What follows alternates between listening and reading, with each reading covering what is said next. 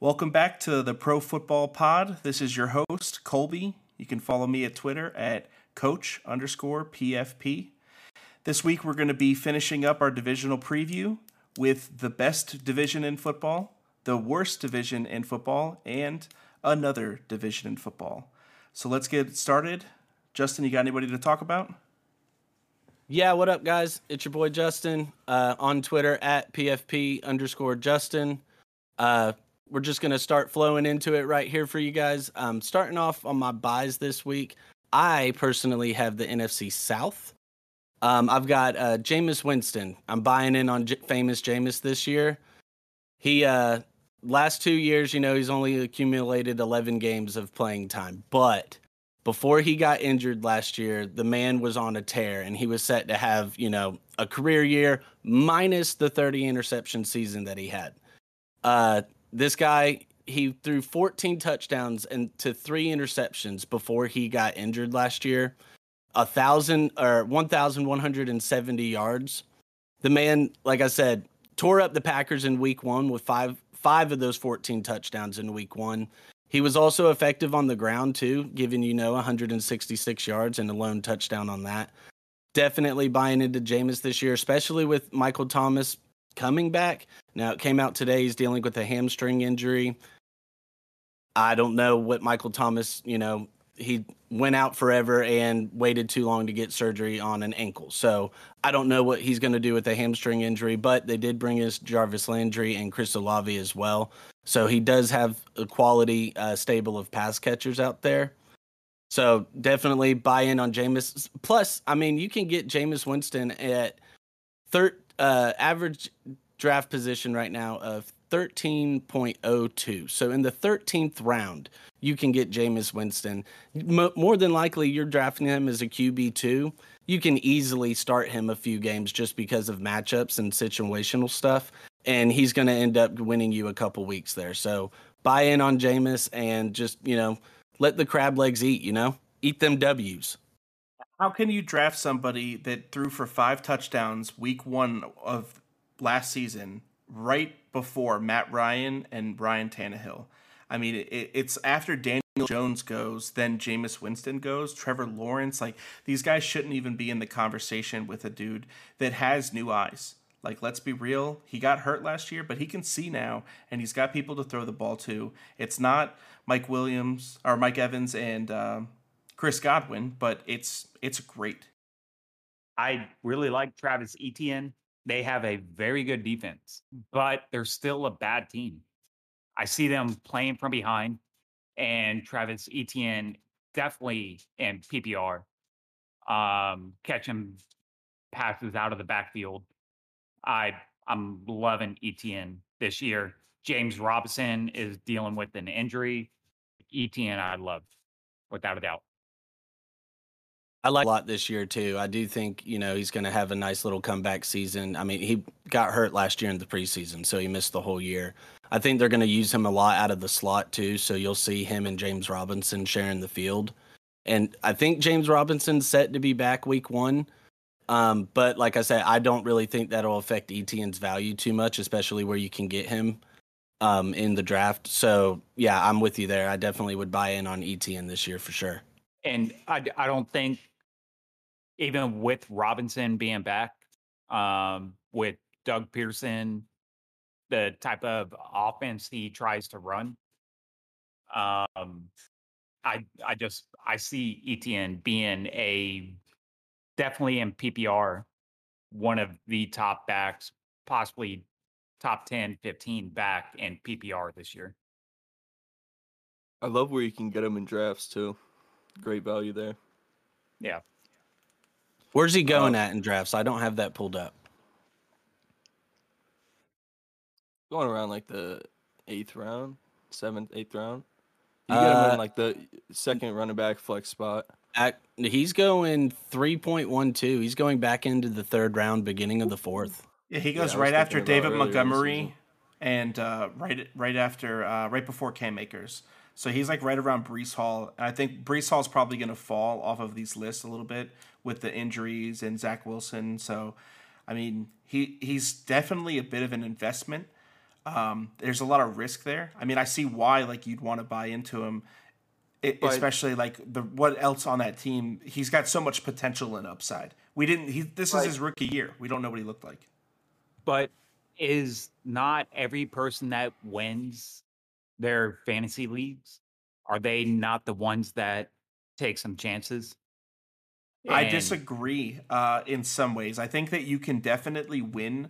Uh, you can lose a league during the draft, but it's very unlikely for you to get that Kareem Hunt in the eighth round to win your league. Like that doesn't happen all the time. And this Some- isn't a, a situation like that. A third rounder, I mean, that's your first or second running back. If they're any type of a bust, then you just lost your league. And there's so much risk there at Travis Okay. Etienne. Hey, Okay. sometimes you have to risk it for the biscuit, baby. Yeah, Yes. yeah. But consistency, I, mean, I, I under- I understand where Colby's coming from and saying that um, it's risky to take him, especially in third round. But if you're in a PPR league and you know the Jags, even with the good defense they're going to have, we've already seen within the first two weeks of preseason, preseason that they can't finish their drives. So they're going to be playing from behind. They may be better, but they're going to be playing from behind. And that's where I see Etienne, or I don't know how you say it. But that's where I see him being of value. Um, because I just see guys can- like like Clyde going after him. I see guys like Miles Sanders, Melvin Gordon. Like he's going at around these players, and uh, I mean it's just I'd much rather difficult. have Travis Etienne than those guys. Did, did you see? Did you see? Do you remember them playing together at Clemson? I was gonna bring that point up. Right. Like you, you That remember connection. exactly, exactly, and that's what I see happening. We have to, we have to remember what Jacksonville went through last year with Urban Meyer, and just total cluster fuck. We now have Doug Pederson, who made fucking Nick Foles a Super Bowl winning quarterback. What's he gonna do with this team? I'm not disagreeing. I just think that it's unproven, and for me, I I don't I don't like to draft rookie running backs. Travis Etienne's a rookie running back for all intents and purposes. We don't know what he looks like at the NFL level. Saquon Barkley, you know, looked like he was going to be this unreal next level Jonathan Taylor running back. And then injuries happen and all types of things happen in the NFL. Running back is the hardest position to be good at, and it takes the most youth, but it takes experience. So I just want to see him succeed before I want to buy in at that type of a cost. Okay. Well, there's a reason he's starting over James Washington now, or Robinson. Like James Conner scored 12 touchdowns last year, and right after him, you get to draft Etienne, who scored none. He didn't touch the ball. He got hurt and was hurt all year. And there's a brand new offense with all these new things moving around. I mean, he could be great. He could end up winning you a league. But Ezekiel Elliott, the rushing champ his rookie year, is three picks later. I'd rather have that. the the Jags are probably going to win like five games this year, but they're going to be close in a lot of games.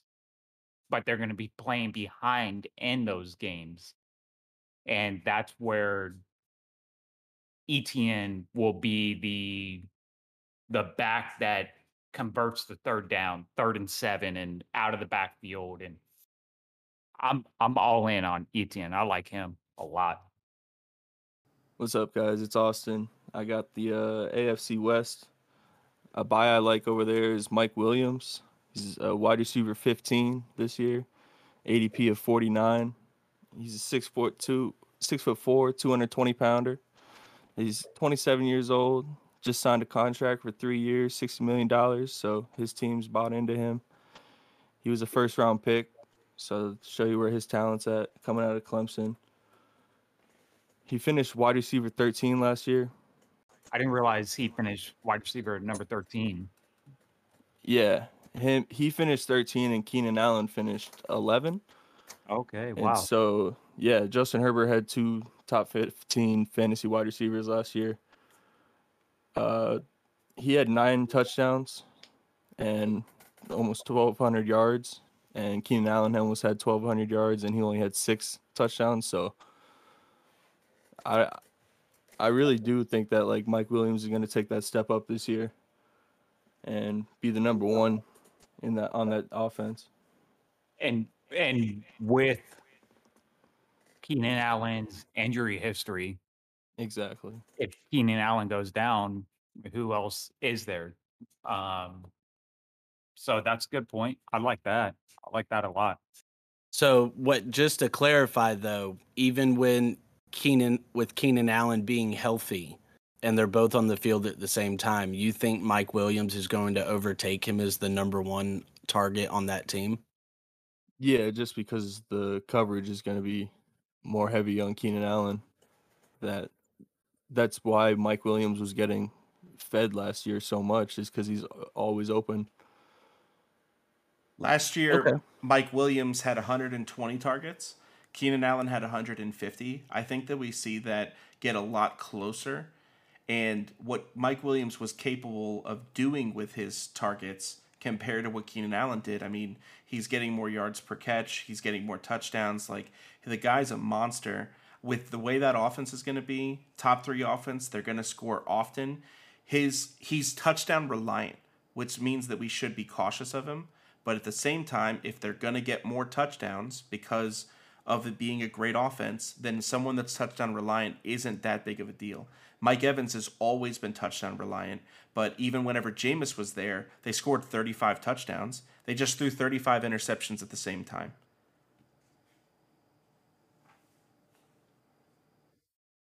All right, so uh, we're just gonna go ahead and let me tell you, I'm looking at uh I'm just gonna pause and start over. Okay, so uh, yeah, I'm I'm also buying in on Kyle Pitts this year. Now I know you know he was a very popular pick last year, being the dream rookie tight end coming out, and he only scored one touchdown all season last year, which is honestly kind of mind blowing for his skill set and his size and how much he was relied upon just between the numbers. Um, but I really do think that he is going to obviously more than one touchdown. I think you can easily look at seven to eight. Um, they drafted Drake London this year, but I they don't have anybody else to throw to. So I mean, Kyle Pitts, he should break out onto the scene this year a little bit more. I think he's right now his uh, ADP is where did I have that? His ADP right now is 4.04. So he's going pretty early, but I do think he will be worth the early draft pick because I think he finishes the year as a top 5 tight end, which is basically gold. Which I would I would sit there and agree with that because once again, Mariota, we know who Mariota is. He's been in the league five years now. We know that he's gonna settle in the middle of the field, like I talked about earlier. And he Kyle Pitts is gonna be his safety blanket. So Kyle Pitts as like I can't imagine a universe where Kyle Pitts is not top five, top seven as far as being a tight end. Uh, the issue I'm having with it is that you're drafting him as a top three or four tight end. I mean, he's going right after Mark Andrews. Okay. So so my question with that is do you pick upon what everybody everybody else picks on? Or do you pick on what you feel is right? Well, yeah. My point is that you've got a player like Darren Waller going an entire round later. You can get him a whole round later, get more depth and, and value in the fourth round instead of taking Kyle Pitts. Take Darren Waller. He's going to be on a better offense. He's going to be in a in a position to score. Yes, you have DeAndre um, Davante Adams, and yes, he's going to take away some looks, but that's not going to hurt the inside guy, the guy that's running the seam and eating in the middle. That's going to hurt the outside guys. So I think So- that there's a lot more value. A couple, you know, quite a few picks later. Okay, so we constantly there are players that don't finish where we think that they should finish. But what do you value? What do you think this certain player should be or where do you I want think he's a not? second year player that's really a wide receiver playing tight end on one of the a bottom five offense.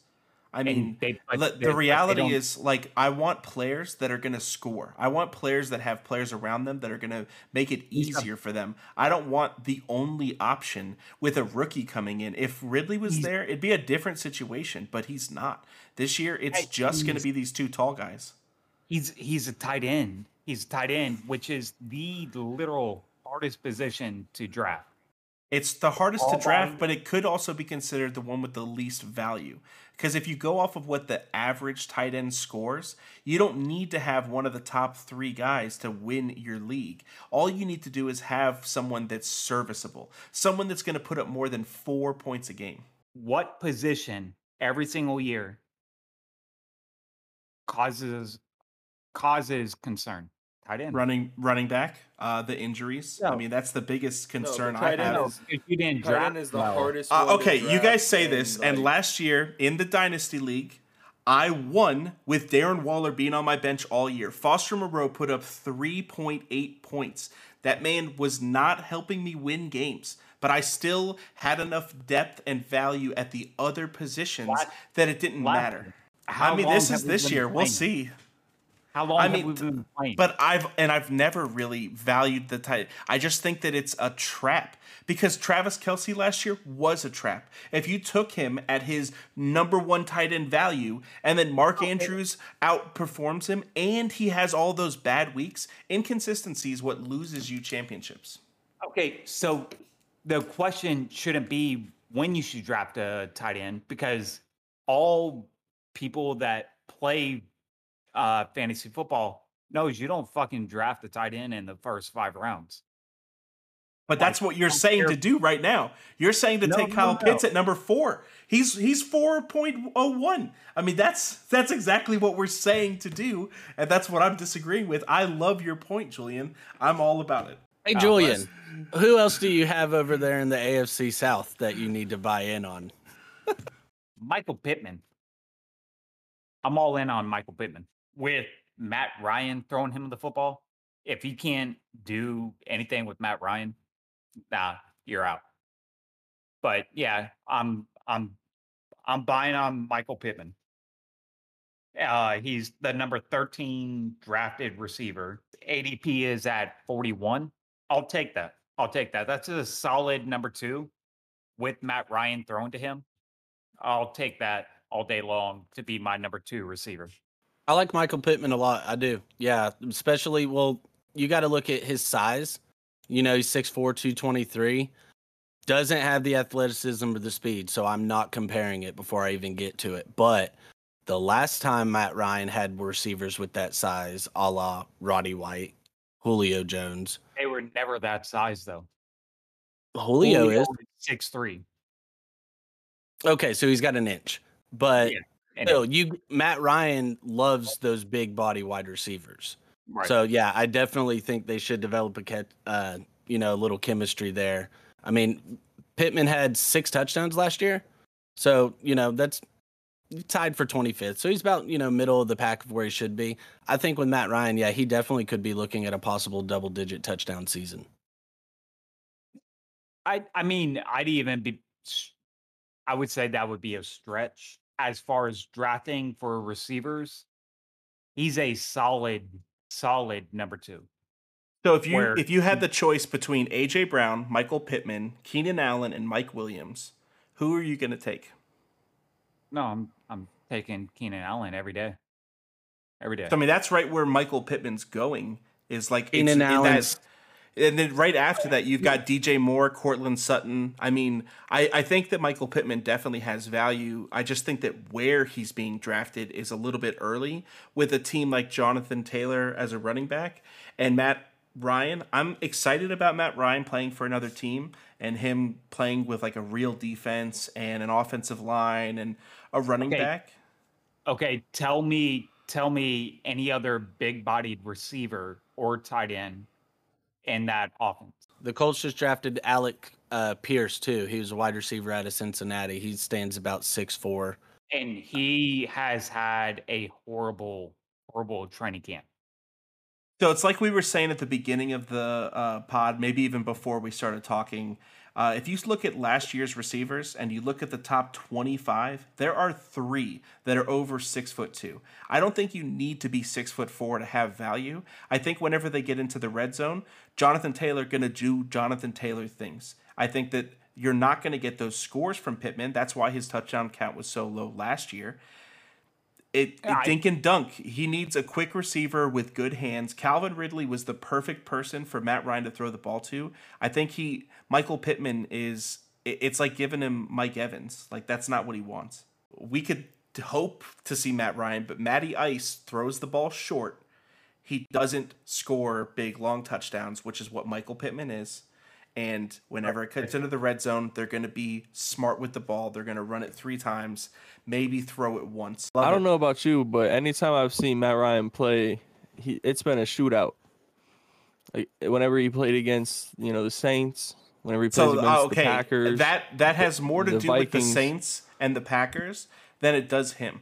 Like, because I agree, there are some games, and it's partially because of his division that it looks like he has shootouts every year because he has to play the Saints twice a year.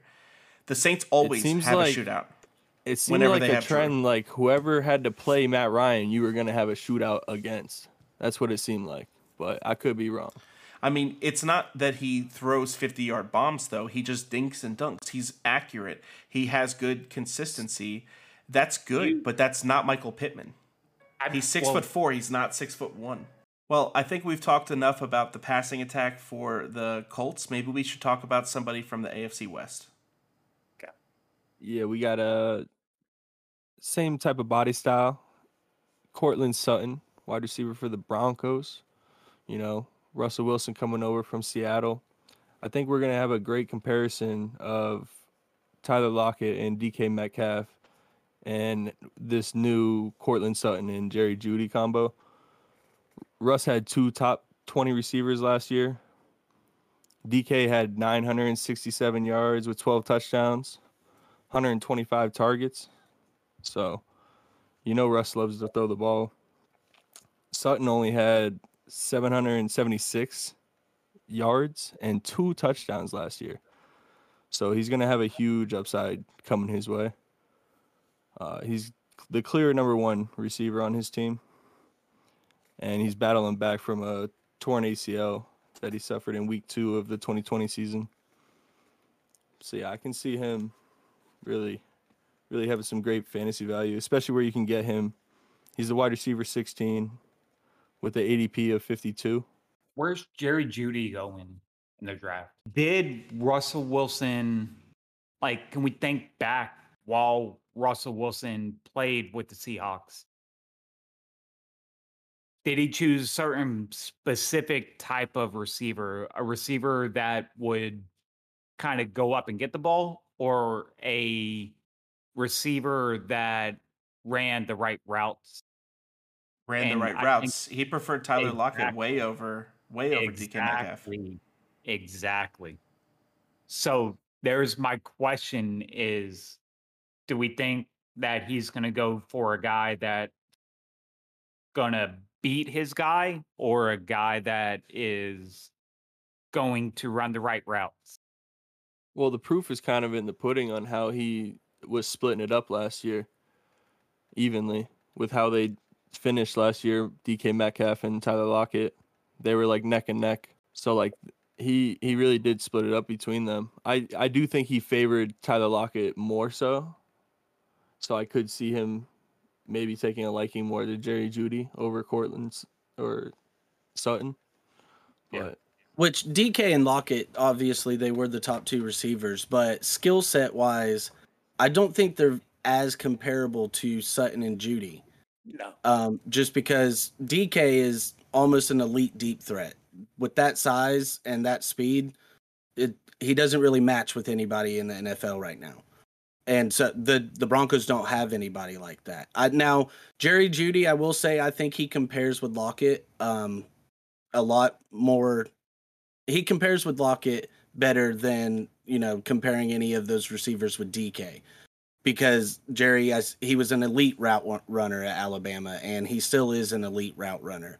Um, and so, like you guys were saying, you know, Russ does appreciate the route runners, the guys that can get open, get open quick, and basically, um, with it's on a new team, so you're going to have to find out. But it's just all about who he can trust.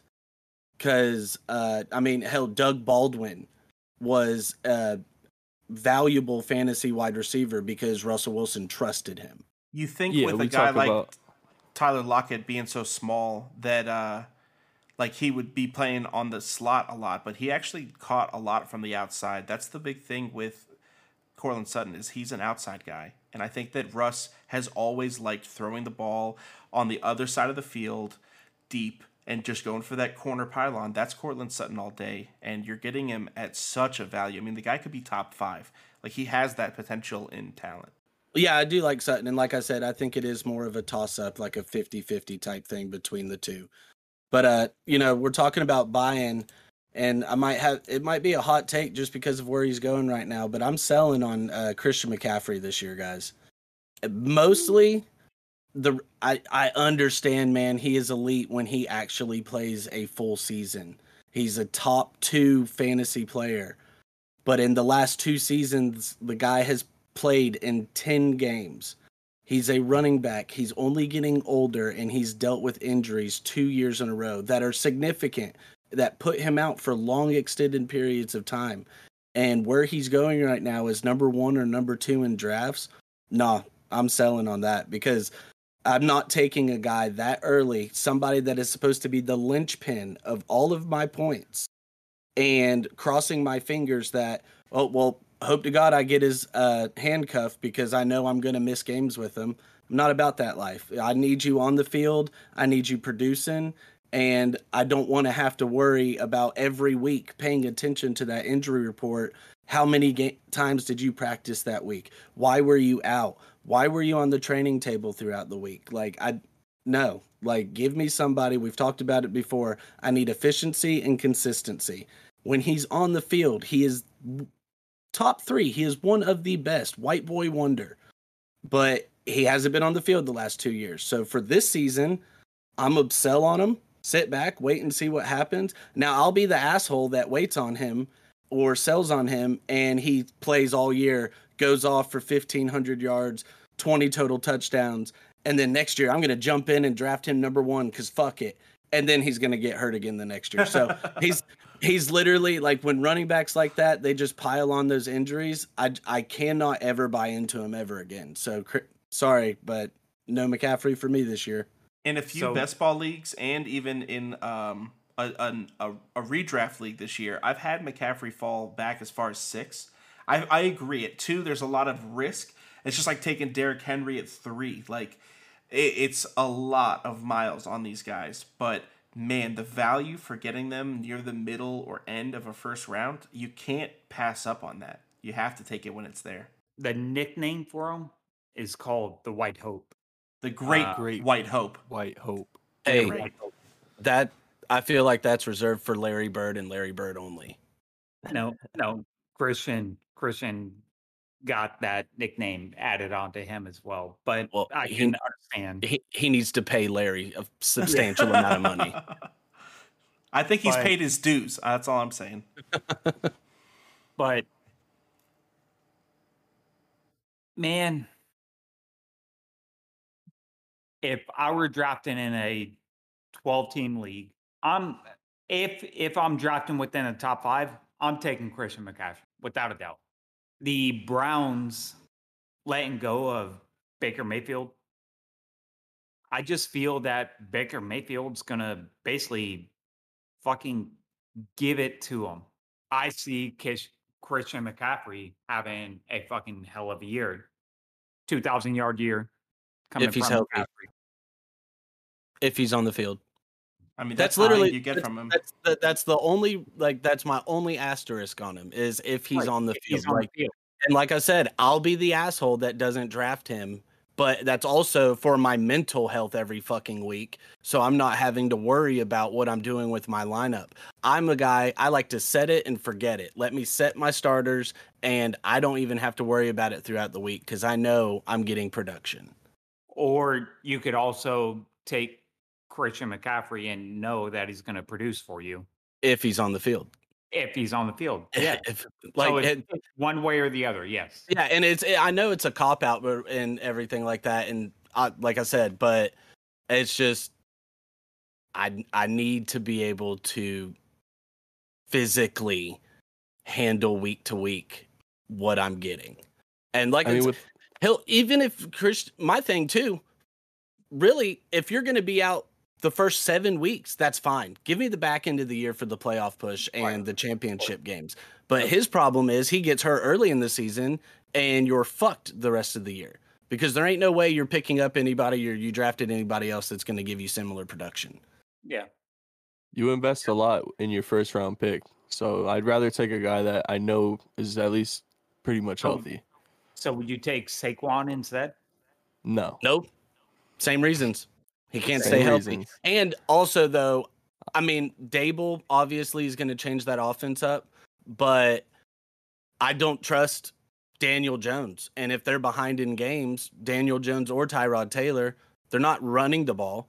So, And- so late first round pick, you're not taking McCaffrey or Saquon.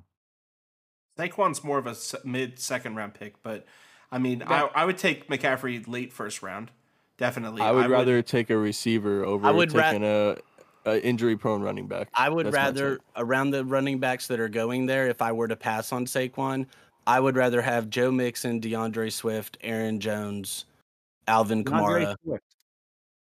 I, dude, I think Swift's going to have a hell of a year this year. He's a receiving back that's running behind the number three offensive line in football. I mean, it's going to be hard for him not to have a hell of a year. I mean, we we can say the same thing for McCaffrey though. He's a receiving back, and That's why he has have so a much hell of value. a year But his if he can stay healthy. proved it. That's Like I said, like, but it- we can't we can't predict the future, so You're right. We right, just got to ride right. this wave out. Hey, like I said earlier, you got to risk it for the biscuit. That's just not a biscuit I'm willing to eat. So, uh, yeah, like, like I said, gravy I'm. I'm selling on Christian Julian. I know you've got to be selling on somebody over there in the AFC South, the probably the whole division. Yeah. oh God. I mean, for this year, I mean, we can all agree. Uh, Trevor Lawrence this year. Right now, he's going as quarterback 18. Who the fuck would draft him right now? If you were in a dynasty league, hopefully Doug Pederson helps him grow. But still not betting on that. Just a quick counterpoint, real quick, just because of what you mentioned earlier. You did say Doug Pederson took Big Dick Nick Foles and won a Super Bowl with him. I would feel like Trevor Lawrence has more talent than Nick Foles. Correct. Yes, I I agree with that. And a bigger dick. Like I would not. I don't know I- if anybody's got a bigger dick ju- than Big Dick Nick. Look, I I'm I'm not touching that one. Oh, you're not touching the dick. I, no, uh, no. If tha- if that's the question, no, no, I'm not. Sorry. Okay, so you're selling on Trevor Lawrence and Treylon Burke. See, I like actually, I actually like both of them this year.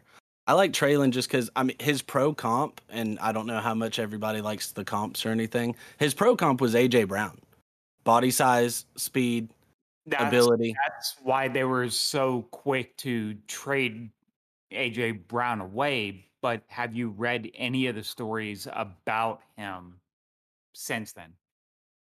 About Treylon, Yeah. uh, no, I haven't seen anything about how he's doing in camp or anything. To be 100 percent honest. So I mean, he's a wide receiver on a running team, so like there's No, always going to be that. not- it's it's not only that it's he had conditioning problems where like he just I did see that at the beginning of the year. I did see that. okay, and then it there was a report last week again, and Mike Vrabel sat there and said basically like, yeah, he's still not living up to be like he's still not conditioned. Okay. So redraft leagues, no Treylon Burks this year. Dynasty leagues, maybe draft late, draft and stash, see how he turns out. Eh, eh, yeah, he's a first round pick. He's got talent, but No, I, I get that. Like he's someone I've been passing up on in a regular redraft league. Like I'm not in on Treylon Burks with that type of offense. Like with everything we've been hearing about him, I'm not sold yet. Where I am sold on other guys, other rookies coming out. So who you selling on over there then? Who I'm selling on is Clyde Edwards-Helaire, running back for the Chiefs. He's running back 21 this year with an ADP of 72. It's decent value for him, but I do think that it's going to slip throughout the year. Um, he was a first round pick coming from LSU. In the 2020 season, he had 800 yards and four touchdowns rushing, and then 36 receiving and 300 yards. That's not that impressive for a rookie season. He's also getting been getting banged up quite a bit. In the 2020 season, he had only 517 yar- uh, yards and four touchdowns again, and only 19 receptions and 129 yards. They drafted uh, running back Isaiah Pacheco, and reports coming out of camp he's pretty electric, and they're liking him a lot. Checo's been balling, yeah. So yeah. Um Clyde also had gallbladder surgery over the off season. So he's been recovering from that. He lost a bunch of weight. So do you Um, think like where he had to have that surgery was that affecting him at all last season to where his value seemed to have dropped? I mean maybe it could have been. I can't I've really say. I've- I've seen Clyde as a very like a popular uh pick as far as somebody just because of where you can get him in the drafts. So Austin, right around the same draft position, you guys got got you have guys like Miles Sanders, Antonio Gibson, um, Rhamondre Stevenson, Chase Edmonds. Those are the other running backs that you have as an option. Obviously, I'm hopefully you go running back early, but who would you take? I would I'm honestly sold on Chase Edmonds this year. I was sold on him last year and I think he's gonna be a great back for the Miami Dolphins. Like he's a great receiving back as well as a rushing down back. Like That system has a running back in it that has a lot more experience in it with Raheem Mostert, but they brought in Chase Edmonds for more money than Raheem Mostert. If Mike McDaniels thought Mostert would be enough to just run that ball and that was all they'd need, they wouldn't have paid him 6.25 million, I believe. So I, I totally agree. I think Chase Edmonds has a lot more value, especially because you can get Raheem Mostert even way after you would have to get Isaiah Pacheco if you're trying to go for a handcuff situation, trying to get a running back on a potential top 15 offense. I mean, that's always something that's important to have. So in the duo, there's more value for the Dolphin side than there is for the Chiefs side. If you're going for running back and handcuff there. I mean, especially because you'd have to take three with the Chiefs. Like, you wouldn't even really want to take Pacheco. You'd want to take Ronald Jones and Clyde. No. And and there- exactly reports are com- reports are coming out that Ronald Jones might not even make the cut. Wow, that's impressive seeing as how much he did last year, the last couple of years for Tampa. I mean, I know Leonard has a lot more value, but man, uh, Ronald Jones is at least like a rotation. It's also it's also with how much they're valuing this Pacheco guy coming in. I was gonna say I think it's a matter of him for just being the odd man out with Clyde, and we all saw how Jerick McKinnon performed in the playoffs for him last year. So not not worth the money at that point. Totally understandable. Yeah, yeah, for sure. So uh, yeah, um, uh, along the li- same lines though, talking about you know Ronald Jones coming from Tampa Bay, I'm also selling on Tampa Bay's running back Leonard Fournette, just because Mm. of I a lot of it is due in part to I don't see him having the same production this year as he had last year. Last year, Leonard Fournette was easily a top 10 running back, especially in PPR. He had his best receiving season by far. Um, 69 receptions, 454 yards, only two touchdowns, but he for PPR sakes, getting you those points in between the 20s, he was always a good, uh, nice little check down target for Tom Brady. Uh, but I do think the rookie that they drafted this year, Rachaad White, is going to cut into his production just because I find Ra- Rachaad White seems to be more of the the better receiving back, and he's um he's dynamite out of the backfield, and I just think that the youthful legs, you know, run the rookie running back early, let him get those hard yards, let him grind it out, and Leonard Fournette ha- should have value towards the back end of the year for you know the playoff push and everything like that. But where he's going right now at the beginning of the third round, I'm just not trying to take him in, you know, as a what would possibly be my running back one. Um, so not really buying in on Leonard Fournette. Like I said, most of it's just in part of I think the rookie Rachaad White is going to eat into a lot of his value there was reports, you know, that Leonard came into the uh, training camp a little overweight. It's also been reported that he's gotten that weight back down and he's a little more manageable. He's a pro, he's a vet, he knows what he's doing out here. But also, he's another year in the league, he's another year older, and those running back legs, man, that they don't get younger and it doesn't get easier to run that ball. So, selling on another uh, sixth year guy in Leonard Fournette and you know, like I said, most of it also is the value. And like I, he's going top three behind Leonard Fournette. You can get DeAndre Swift, Aaron Jones, Alvin Kamara, Javonte Williams, Nick Chubb, Travis Etienne. I'm probably going to take all of those guys before I would look at taking Leonard Fournette, just because I see them of having more of a premier role in their offenses. You're getting Leonard right after Javonte Williams, right before Nick Chubb. I mean, there's just so much risk to Leonard Fournette with the injuries that he has. On top of that, without Tom Brady, you know, doing Tom Brady things, Leonard Fournette has no value last year. Not really. I mean, he didn't. He got all of what he got because of the receiving. So I, I just think that there's other people you can take a little bit later, like James Conner, who scored every time he touched the ball last year that's just going to be more in like the fourth or fifth round instead of the third round at taking a running back like that. Hopefully, you've already got one, so you can wait a little bit. If you went double receiver though, and you've got a guy like Nick Chubb there, you can get Ezekiel Elliott another round later. I feel like I'm a lot more safe there. Yep, I definitely agree there. Now, uh, Julian, I know you gave us Treylon Burks and Trevor Lawrence. You selling on anybody else in the AFC South? You know what's funny, actually, with that division, there's actually a lot of upside players because they're all getting oh. drafted so low. I mean, there's nobody getting drafted exactly. in like the first eight rounds from any of those divisions. Not really. But there's sneaky value in that. Also, uh, if you're looking at bad teams, you're looking at shootouts, which is always fantasy value. Exactly. So, uh, hey, Austin, I, you sold on a running back earlier in the AFC West. You got any more sales that you're doing over there? Yeah, I got another running back. Uh, running back for the Raiders, Josh Jacobs. He's a uh, running back 29 with the ADP of 44. He's I've seen him going pretty deep in drafts.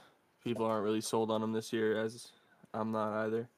With Josh McDaniels coming over, it's going to be more of a pass happy offense, as well as Davante Adams coming over. It's going to take away a lot of the receiving away from Jacobs. And the Raiders also drafted a rookie, Zamir White, so he's going to be playing into the uh, running back role. And I just don't see um, Jacobs being the bell cow back that he used to be for that team. He's also been brought up in trade rumors too, and they didn't pick up his fifth year option as well. Exactly. They're not. They're not sold on him. So. I mean, he could prove something different, but I don't see it happening. Uh, you know, the guy came from New England, and we know how New England treats their running backs, so I don't see it being much different. Josh McDaniels came from New England, the head coach. I apologize. Okay. Uh, but yeah, so uh, we know how New England treats their running backs. I don't see it being much different in Las Vegas this year, um, unless they had a Jonathan Taylor type, someone Christian McCaffrey that's that they are the they have to be on the field every time. Like, and Well, that's also not Josh Jacobs. Also, it's a matter too of I'm always just a proponent of a new head coach whenever he drafts his guys, and he Exactly. drafted, handpicked a running back coming out of Georgia. Um, I in those aspects there, yeah, them not picking up the fifth year option, he's on the trade block. All the tea leaves are there for Josh Jacobs to kind of just be out of there. If not, yeah, I, do, I definitely don't see him having the kind of role that he's had in the past there. Um, so definitely, you know, I I agree. I would sell on Josh Jacobs for for sure. Um, I don't. I wouldn't even consider him a sleeper. A, a sleeper that I would love to pick up here, just because. And when I go to sleepers, I always start looking at rookies first, just because typically they're going later in the draft. So naturally, that just slots them into a sleeper. And one of the rookie receivers I'm looking at this year for sure is Chris Olave, wide receiver out of Ohio State. Man, I absolutely loved him coming out of Ohio State. The guy is a baller. And you put him in that Saints offense now. Obviously, Sean Payton's not there this year. So we don't know exactly what the offensive outlook is going to be like. Now, you can only assume that the offense will stay pretty similar just because they have the same pieces in place. They added Jarvis Landry, like I said earlier, drafted Chris Olave here. And so they're putting the weapons around Jameis, but also the same kind of weapons that typically are in that offense and that typically thrive. Um, last year at Ohio State, he had just under a thousand yards at 936, but the guy had 13 touchdowns on an average of 14 yards a catch. Absolute speedster, deep threat. Jameis loves to throw the deep ball, take uh, you know, risk down the field and just try to pick up those chunk yards. So definitely would be buying into Chris Olave, especially because you can get him in the 11th round. That's not even flex territory as far as where you're drafting. That's a bench guy that you're drafting there just to hope and pray that he ends up developing. But this is a guy that could end up becoming the wide receiver too on his team and on a team that likes to spread the ball around. So, uh, like I said, I was buying on Jameis Winston. I like Chris Olave as a sleeper. I think the Saints are going to be a sneaky team overall this year. I like that pick. Who you got for a sleeper, Julian? or a sleeper. Um, I know they've been talking about it. Like it almost doesn't even feel like sleeper anymore. Uh, Dameon Pierce, running back for the Texans, a team that's going to be horrible. So they're not going to be running the ball a lot. Why am I saying Dameon Pierce? Dameon Pierce went to University of Florida, fourth round pick. Their main back right now is Marlon Mack. And Marlon Mack is kind of the quintessential undrafted running back that just bounces around. The Texans are looking for a main back. They're not going to put up a lot of points, but Dameon Pierce catches the ball out of the backfield and he in my honest opinion, will be their three down back. I like Dameon Pierce late if you can draft him late. I'm, I mean, I'm not saying he's an early round draft pick, but late round draft pick, take Dameon Pierce. If you're in a um a dynasty league, definitely take him as soon as you can. Dameon Pierce, without a without a doubt. I like Dameon Pierce this year as well. I mean, hell, he's rated above or right around the same uh, guys in his draft class with James Cook, Kenneth Walker. Um, he's rated above Michael Carter, uh, Rashaad Penny, Darrell Henderson, Nyheim Hines for the Colts. So, uh, yeah, I definitely think the value is there for him. Michael Carter already is basically the lead back for the Jets. So you're getting you're getting a lead back for the Texans already. a lot of people would say that uh, Breece Hall is the lead back for the Jets, and that Marlon Mack's likely going to open the season. I mean, are, is your take that you're saying that Dameon Pierce week one he's already the starter, or you think that Yeah. he comes in by week six? Because it sounds to me No. like a waiver wire like addition for sure. Uh, you No. definitely don't have to draft him, right? Like, I mean, No. if anything, he's a last overall pick. You're getting Marlon Mack in the same round. No, Dameon Pierce is going to be the lead the lead back for them from day one. Let me uh just to throw it out there, Dameon Pierce right now is the only Texans running back with any draft value assigned to him. Yeah. Yeah, he's getting drafted to where like he's not your last pick. He's definitely someone you have to pick up in the middle of your bench spot.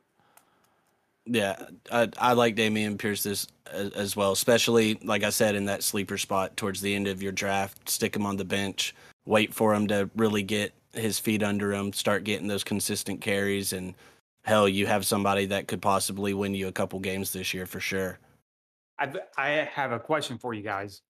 What do you guys think about Brian Robinson? I like think B Rob a lot this year. I think he'll he's gonna end up a a- lot from Antonio. I think he's going to end up taking the whole spot from Antonio. Antonio's fumble uh, problems are co- popping up again here just early in the preseason. He's proven he can't really stay on the field. For whatever reason, they don't trust him in the red zone. Now they have B Rob, a better power back back there, so they don't have to go into that third down offense in the red zone with JD McKissic. So, yeah, I, I'm really high on B Rob this year as well, especially as, you know, a uh, sleeper over there for the NFC East. We get it, but what's kind of aggravating is these fucking Alabama running backs. They keep stealing carries. Like, they're work horses, bro. Like they come out just ready to hit the grind. Like they they're going up against NFL talent every damn day in practice. I mean, it's like Miami was back in the 80s, 90s and early 2000s, like iron sharp and iron. Like it's just these guys go up against NFL type of players every day in practice. They're playing in the SEC, so they're playing NFL caliber players almost every weekend in their own division. They're going Alabama, they're going deep into the season, so they've got to have that longevity. Now, I will say Alabama players do typically break down within the first 3 seasons or so of their career just because of how much they're leaned on. But with the way they've built that factory there, these guys aren't running the ball for two to three full seasons at Alabama anymore. They're getting their one season of glory and they're moving on and then they're producing in the league. So, yeah, I definitely think it's going to continue there um, for B Rob, Brian Robinson uh, in Washington there, or DC. So, uh, Austin, wake up over there. You sleeping on anybody? No, I'm up there in the sky with my boy Skyy Moore for my sleeper. He's a wide receiver 31 right now with the ADP of 128. The ADP is climbing with the injury of Mecole Hardman. Um, he's a second round pick out of Western Michigan. He's Mahomes' new speedy gadget. He's got great hands. He shows great signs of potential in camp. Um, his senior season in college, or actually his junior, because he went a year early. He had 95 receptions, 1,300 yards, and 10 touchdowns. So if we can get anywhere close to that, we'll see great fantasy value coming out of Skyy Moore. Skyy Moore and the situation that he's been put into, like you you can't argue that. Like Skyy Moore is gonna put up some stuff. It's just is it now or is it two years from now? So I like Skyy Moore a lot. I just don't know if it's gonna be this year or next year. But yeah, I, I'm on the same train. I like Skyy Moore. I don't know so much about this year. It's more of a let's wait and see how much of a chemistry he's able to build with uh, Mahomes, and also, you know, um, where he played in college. I believe it was Western Michigan. Correct me if I'm wrong. But I mean, he's not necessarily going up against the best of the best every week. So it's always take those receivers with a grain of salt just because of, you know, who they're playing against. Um, you know, that's why I'm taking a little grain of salt this year with Drake London. Uh, coming out of USC, he only played in eight games last year, was still voted the Pac 12 uh, wide receiver, Pac 12 player of the year. In those eight games, he had 88 receptions, average of 11 receptions a game, 1,084 yards, and seven touchdowns. So the guy is literally giving you 11 receptions, over 100 yards, and a touchdown in every game that he's playing in at USC. Now, like I said, it's the Pac-12, not necessarily known for their defenses or anything like that, but where he's now um, on the Falcons, the same argument for Kyle Pitts goes for Drake London. They don't have any pass catchers other than Kyle Pitts and Drake London out there. And so with the rookie wide receiver, you got Marcus Mariota and a rookie quarterback behind him. Either way, I do think that he will still get the tar- enough of a target share to where it should help him out and get him at least some value, especially where you can snag him in the drafts right now. He's going in the uh, he's going a round above Chris Olave actually. So he's going, you know, about the middle of the 10th round. And I just think for that value, uh, another guy, like I said, you draft him just to stash him and see what happens. But uh, he's another guy I think you'll be able to throw him into your flex position a few times throughout the year, and he's going to get you the points you need to come out with a victory. You're getting him around the same time as um, Chris Godwin, and I mean, again, rookie guy. We don't know Marcus Mariota. We've already we've already gone through it. I don't think that we need to beat this horse to death or anything, but I just I do think I'd rather have a think, high offense. I do think he's the most talented wide receiver coming out of this class so far. And yet I would still rather have Chris Olave. This year I'd rather have, in a redraft. I'd rather have Chris Olave, especially because you get you Olave especially because you get Olave around later. At least with Olave, you get him around later. You get him with Jameis. He has Michael Thomas there and Kareem Hunt and that's about it.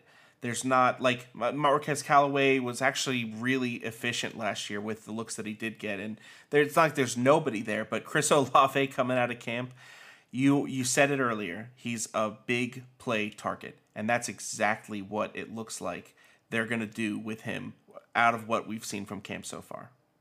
And doesn't nothing more piss me off than seeing a question mark next to a player's name all season long, and there's already a question mark next to Drake London's name. Is there really? Yep. Ah, uh, is it a hamstring? Because you know that that one's season ending. It doesn't oh, end yeah. your season today. It just ends it by the the what is it? The thousand cuts. Death by I see. Cuts. I see London. I don't see him getting very many yards this year. I could easily see him finishing the year with about seven to eight hundred yards. You think I it's see the his, touchdowns? I see his value in the red zone because he's that big body guy. He's got the just the frame to be able to box people out in the corner. So I think you could easily be looking at seven to eight touchdowns for him in the rookie year. It's just a matter of, like I said, I don't think he's necessarily going to give you as much value in the yards or the receptions for a PPR league. But if I'm just drafting a guy down towards my bench and Chris Godwin's gone, Chris Olave's gone a little early, I have no problem taking Drake London and just seeing what happens in that offense. Because, like I said, they don't have anybody else to throw to. There's instances where you can get somebody late and they put up one of those big games and you're able to win a league off of it or win a, a week off of it, whatever it is. Uh, last week, me versus you, I had Amon St. Brown, Amon-Ra St. Brown not score a single touchdown through week 10 and then put up 30 points. And that type of stuff happens, but that's not what'll generally win you a league. You have to get lucky on that week that it happens starting them.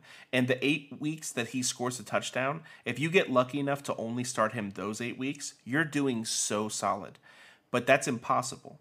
The other 11 weeks, that nine weeks that he does nothing, and that's if he doesn't have multiple touchdowns in one game. I mean, there's a lot of risk there. I would rather more of a possession type guy that's going to get more receptions. If I'm in a non PPR league, Drake London has so much value because you have to have touchdowns and he's going to score more than six. Like, we know that. Yeah, and like you said, it's just a matter of being lucky enough, and that's just a matter of that's fantasy football too. Is just looking at the matchup, seeing who he's matched up against that week, what kind of defense he's going up against, you know, how the offense's outlook for the Falcons for their game plan that week. So yeah, he's one of those guys you just play the matchups and hope that you can maybe put him in with your flex. I can see that. A uh, sleeper I got is uh, coming from the Broncos. We got Albert O. Akwe. Can you pronounce his last name? I was just in the middle of doing it before you cut me off, kind sir. Akwe Bunum. Yeah. Is that correct? Yes. That is correct. I, I couldn't correct you if I It's it's Akwu get egg bunum. Akwe bunum. Akwe bunum. Yep, oh th- this is a soundbite that we need to definitely use for later. Oh my god! All right. Okay. Albert Let me get into o. my sleeper. Albert O. Albert there we go. O. All right. Hey, He's gonna like be a it. top six tight end on the year. All right. Mark my words. He's tight end 13th right now, and he's ADP of 138. He's a 6'5 boy, 225 pounds, 24 years old. He's young. He could easily be top 10. He pushed Noah Fant on out into Seattle with his talent. Made him expendable. Goddamn right. In the 2021 season, he had only 33 receptions for 333 yards and two touchdowns. That's an average of 10 yards a catch. I'll take that. And how often has Russell Wilson ever had like at a tight end with like um elite athletic ability? The last one he had was Jimmy Graham. And he did great with Jimmy Graham. I would But say Russ that talks he's about how much Russ talks about how much he can get open Albert O and how much he looks at us at us at him as a weapon on the field. We've seen that in interviews and stuff like that. Like he's really highly on Albert O. And that's big coming from Russ. I mean, he's turned like nobody tight ends into fantasy relevant people that you just had to start. You didn't even want to, but you just had to start him because Russ kept making him relevant and like they're running backs. And that that's where I'm so excited with the, everything Broncos this year. Um, uh, everything they're going to do, they're, they're going to be one of those top offenses. That's why I think Courtland Sutton is way underdrafted for the same reason. Albert O runs the same 40 time as Skyy Moore, which is a 4-4. That's insane. Yeah. Uh, yeah, he- many- he's go ahead. he's an athletic specimen uh, for sure. All right, guys. So yeah, I think we covered everything so far as the uh, you know wrapping up our divisional breakdowns here. I feel like we gave you guys some solid information going into draft season for everybody. Be sure to follow the pod on Twitter at pro football underscore pod. Follow Colby at coach underscore PFP. Follow Austin at Austin underscore PFFP or PFP. You're going to follow myself at PFP underscore Justin because the other one was taken. And, you know, hit us up, hit us up with some uh, DMs, give us some questions. We'll be glad to answer them on the pod for you guys. As always, rate, like, subscribe, review, and uh, we'll be back with you guys next week with some uh, top tens and lists like that for our running backs, quarterbacks, tight ends. We're to break those down before the season gets here for you guys.